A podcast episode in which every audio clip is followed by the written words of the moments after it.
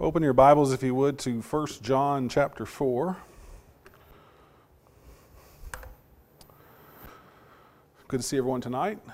It's uh, good to be together again on this Lord's Day to study from another portion of His Word. We have been um, studying the letters um, of John. We have uh, we've been making our way through 1 John, and Lord willing, we'll finish this up and look at 2nd and 3rd John. They're very small letters there, 2nd and 3rd John, but as is with all Scripture, it's very important. And um, lots that we can learn from that. One of the, uh, the ideas and the reason um, for John's writing these letters is, as is with the case of uh, a lot of the New Testament writers, is to refute false doctrine. And John um, handles that head on. And as we've mentioned in the past, there's a group known as the Gnostics that had gone out already and had started to pervert the gospel. And John meets them head on. And, and so a lot of that carries through in his writings, and especially what we're going to look at tonight um, about refuting false doctrine. And these Gnostics, as you remember, are those who claim to, to know a special uh, knowledge a special revelation, if you will, about um, God's will. And if, um, as we also mentioned, they um, weren't unified in their um, false doctrine, if you will. They, some of them didn't believe Jesus was a man, some didn't believe Jesus was a deity.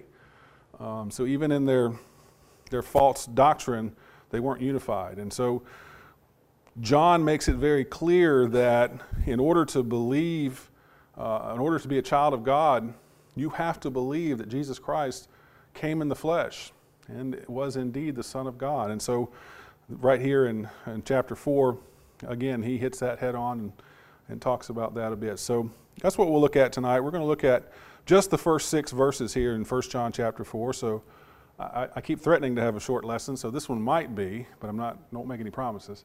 Um, but we'll share some thoughts here and look at these six verses. And uh, we can uh, dig out and, and, get a lot from these, as, as is the case with, um, with John's writing. Um, but let's just dive in here and, and understand that um, John is telling uh, the brethren here that they needed to test the spirits, um, that there needed to be some kind of standard by which um, preachers and teachers of the gospel needed to be measured. And so he spends some time here um, delving into that and, and making sure that they understand that, that men who, who teach and preach the gospel need to be held to account. And there needs to be that standard by which they are held. And that comes down to us today. We need to make sure that we are holding teachers and preachers to uh, that same standard, the, the Word of God. So we'll talk about that as we go along as well. But so, lesson seven here um, is about testing the spirits. And so, let's uh, begin by reading um, verses 1 through 3. John says here, Beloved, do not believe every spirit, but test the spirits to see whether they are from God, because many false prophets have gone out into the world. By this you know that uh, by this you know the Spirit of God. Every spirit that confesses that Jesus Christ has come in the flesh is from God. And every spirit that does not confess Jesus is not from God. And this is the spirit of the Antichrist, of which you have heard that is coming and now is already in the world. So, John, um, first of all, um, notice how he uh, addresses his audience here. He says, beloved or beloved. This is a term of endearment. We see, and we're going to see a little bit later on, another term of endearment. But it, it should communicate to us the idea that there's a love there, that there is a love and a care and a compassion um, that John has to his audience here, and, and he is, is pleading with them. We see this in Scripture when, when these terms are used like this as, as, a, as an indication of uh, the feelings that the author has for the brethren. So he calls them beloved. He, he's, he's pleading with them as he makes his case here. Um, uh, a plea to the dear brethren that he is writing to. And he tells them to uh, not believe every spirit. Um, and so he says there, beloved, do not believe every spirit, but test the spirits to see whether they are from God. Um, if you think about uh, just in a, um, a very practical application, um, we might say it this way don't believe everything you hear. Um, we, as I mentioned in our lesson this morning, we are inundated with false doctrine from denominationalism um, to even amongst the brethren. There's, there's false doctrine that creeps in. So we have to be constantly on guard against that. And one of the things we have to, one easy way to do that is, is to test. Don't believe everything you hear. Judge it against the Word of God. And, and I try to make that point often, and I hope that you all take me seriously when I say, don't believe my word for it. Look to the Word of God and make sure that what I'm saying is in accordance with the Word of God, because that's the standard by which we'll all be held. So don't believe everything you hear. Um, and there needs to be inherent in this uh, a putting to test, a putting to the test the teachers that, that stand before us and teach Bible classes and preach. We need to make sure that they are holding firm. Now, it doesn't mean that, um, you know, there, there's good ways and bad ways of going about this. It, it doesn't mean you, you're, you're nasty to them or call them out in the middle of a class and try to embarrass them. That's not the point. The point is that they need to that we need to make sure that what's being taught is the truth. And if it doesn't line up, then there's ways in which we can handle that and, and ask questions and, uh, and do that. But it has to be done if, if these are, are, brethren of ours in a loving, kind, spirited way. Um, again, not trying to, to, to uh, embarrass someone or call them out without the proper backing. Um, so he says, don't believe every spirit, but to test the spirits. And they're either of truth or they're of error. If you look down there in verse 6, the last part of verse 6, and we'll get to this in a little bit more detail. But it says there, by this, the very end of verse 6, by this we know the spirit of truth and the spirit of error. So it's very clear uh, in the argument that we're going to look at here as he lays it out. It's either one or the other. It's either of the truth or it's of error. And so the test that we uh, need to put them through is looking for that. Is it the truth? And if it's not, it's error. So it's very simple. And to test this means to try or to, or to, or to scrutinize.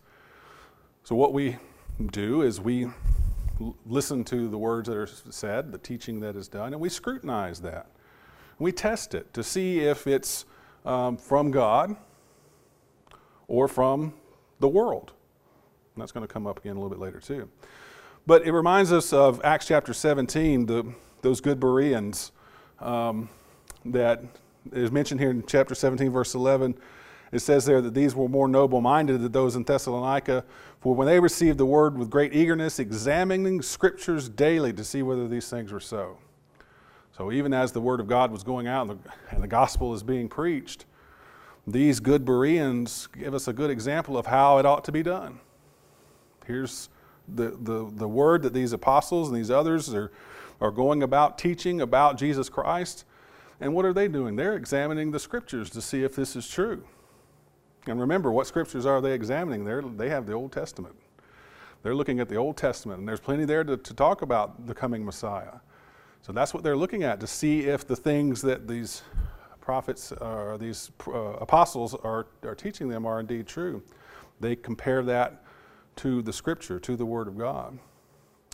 In Revelation chapter 2 and verse 2, as uh, Jesus is speaking to the church at Ephesus, he says, I know your deeds and your toil and perseverance, and that you cannot tolerate evil men, and you put to the test those who call themselves apostles, and they are not, and you found them to be false. So, see, there's another good example of how this ought to be done putting people to the test. And the church here in Ephesus is, is uh, Jesus praises them for that. Um, he's going to go on to condemn them for lo- losing their first love, losing sight of uh, what it is they, they, they should be holding on to, but he does praise them in this manner that they're testing to see whether the things that are being taught are true. So that comes down to us as well. Um, he says that many false prophets have gone out. Um, if you at the end of verse 1 there, many, because many false prophets have gone out into the world. If you look back over in chapter 2, in verse uh, 18, John writes, The children, it is our last hour, or it is the last hour. And just as you have heard that Antichrist is coming, even now many Antichrists have arisen. From this we know that the, this is the last hour. They went out from us, but they are really not of us. For if they had been of us, they would have remained with us. But they went out in order that it might be shown that they are not of us. Now, as we also mentioned, John is the only, the only one of the New Testament writers to mention Antichrist, to, to use this term. Those who are against Christ, those are who are antithetical to the teachings of Jesus Christ. And he says here in uh, verse 1 and back of there, what we just read, that they've already gone out into the world. It's not that there's a coming Antichrist, and it's not that it's a coming sign of the apocalypse, as there's so much error that's being taught about that. John makes it clear they've already gone out into the world. And he says that they've come from us, but they're really not of us. If they would have been of us, they would still be with us. But it leads us to understand that these are ones that have come out, heard the teachings um, of the apostles, and have gone off into error. And so John makes it very clear that they have already gone out and already perverting the gospel. And there have been uh, warnings that this was going to take place.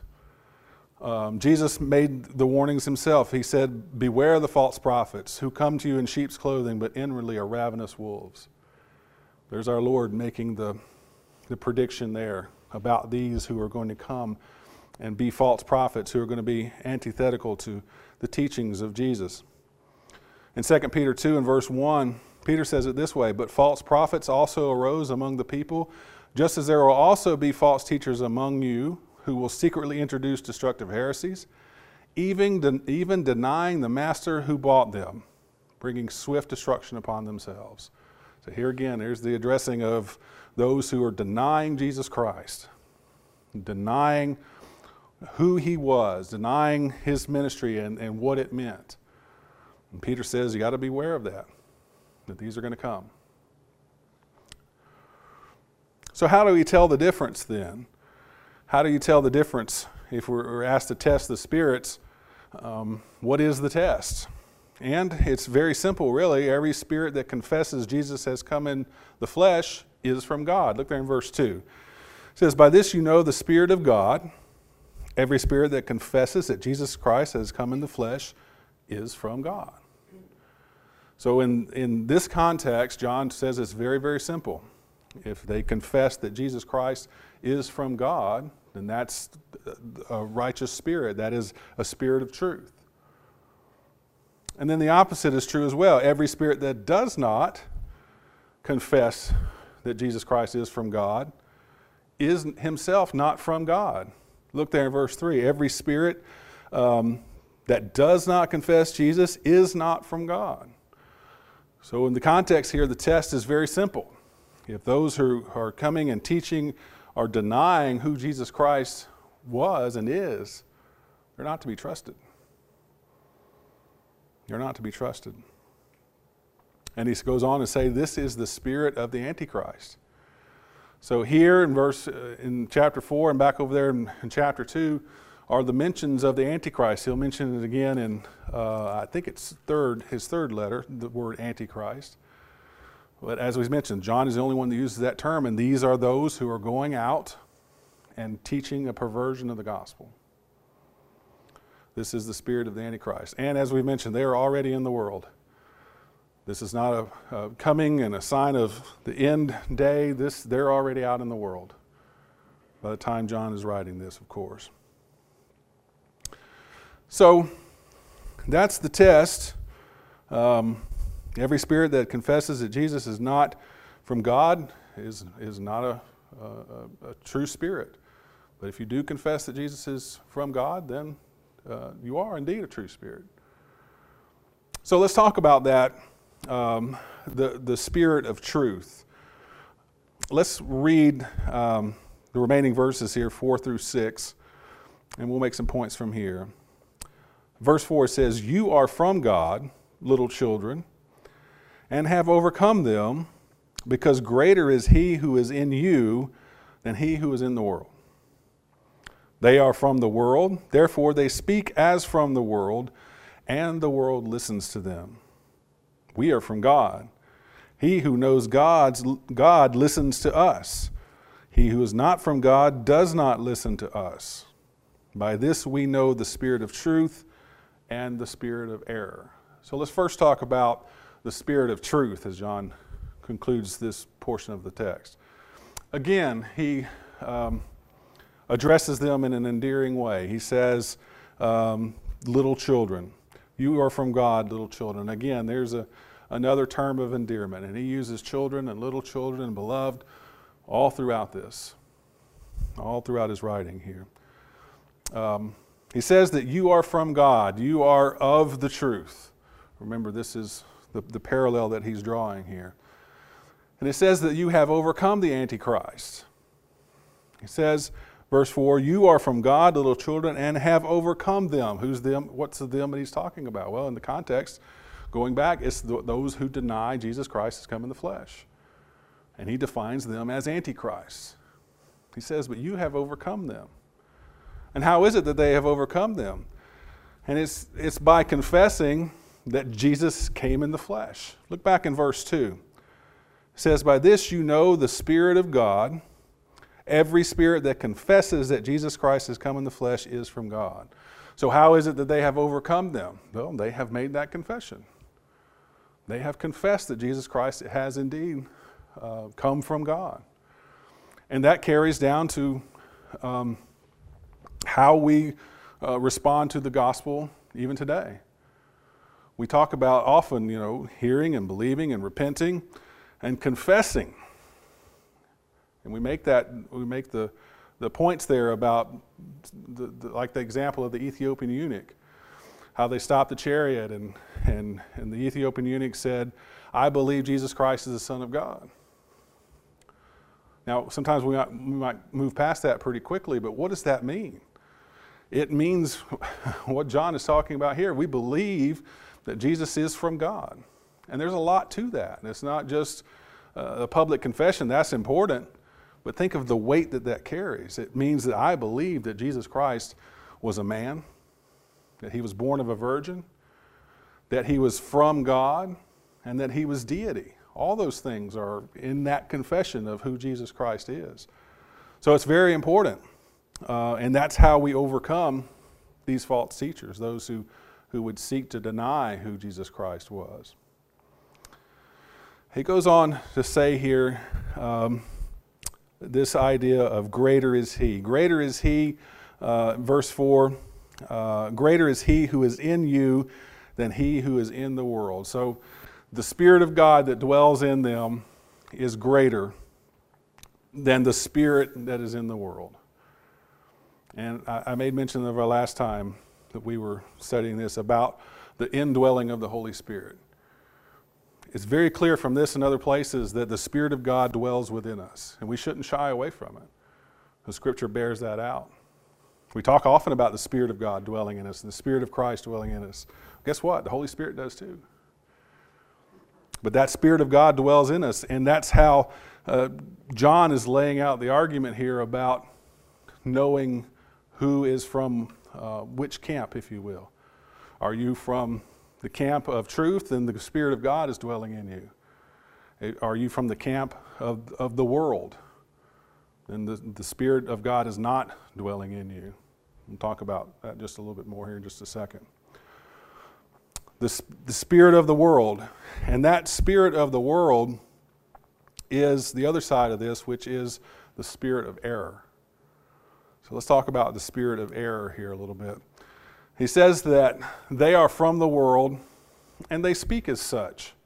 You look there in verse uh, 5. They are from the world, Therefore, they speak as from the world, and the world listens to them. So What does that mean? What does that mean when it says they speak as from the world? Again, what we talked about this morning in the lesson. These are the doctrines of men. These are things that have been added on. These are things that go beyond the teachings of Jesus. These are things that man has put on. In vain do they worship me, teaching as doctrine the precepts of men. That's what's being talked about here. They speak from the world. These things have, have come from the world, not from God. And he says there that the world listens to them. Paul, in his writing to Timothy, um, puts it as you remember this, they want to have their ears tickled. You know, people heap up for themselves teachers. They, and this is something that man deals with. They, they want to hear what they want to hear. So they'll find someone that'll tell them what they want to hear. You have to be very careful about that. We have to look for teachers and preachers who are going to tell us what the Word of God says. Sometimes that's uh, very encouraging and, and, and wonderful. Sometimes it might step on your toes. But that's the Word of God. It is that two edged sword that cuts both ways. So the world, they, they, they, they listen to themselves, if you will. And these are enemies of God. When these teachings are coming from the world, these are enemies of God. If they're not teaching and preaching the Word of God, then they're preaching something different. It says they speak worldly things, of course. And these are the, the flowery language, the things that you want to hear. Those are worldly things. The Word of God needs to be spoken true to, its, true to itself and true to its teachings.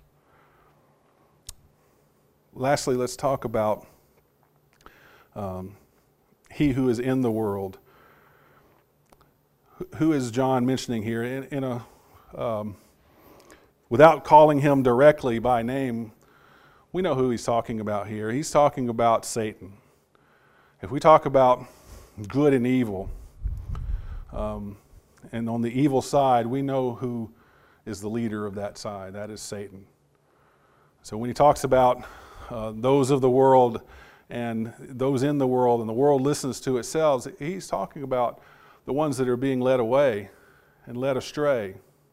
And Satan is, of course, behind that. In John 14 and verse 30, Jesus speaks of Satan in this way He says, I will not speak much more with you, for the ruler of the world is coming, and he has nothing in me. So there's a reference to Satan there, the ruler of the world. And of course, we're talking about the world of, of sin, the, the worldliness of man.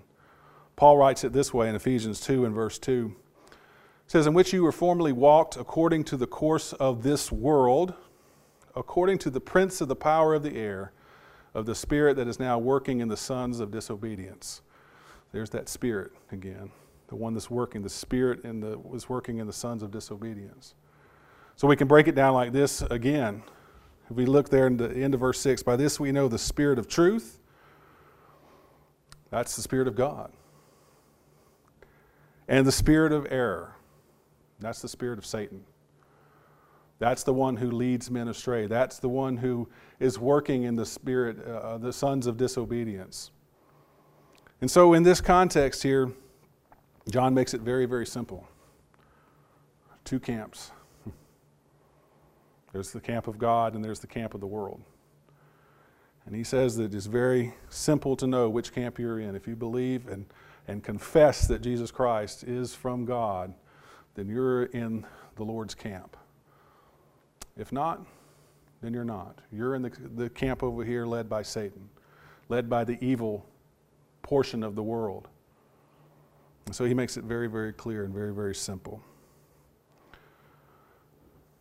We'll end there for tonight. Um, next time, Lord willing, uh, I'd like to finish chapter 4. Um, we'll see if we make it.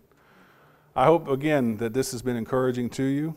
Um, I hope you see uh, the power in God's Word and how it is, is so cutting uh, and so simple in its uh, presentation, um, but so meaningful, and the lessons that we can draw from it. We'll offer an invitation as we do at the end of our time together. If you have needs of the congregation if you need prayers of the brethren, uh, if you need to confess a sin of a public nature, whatever your needs might be, you can let them be known by coming forward as we stand and sing to encourage you.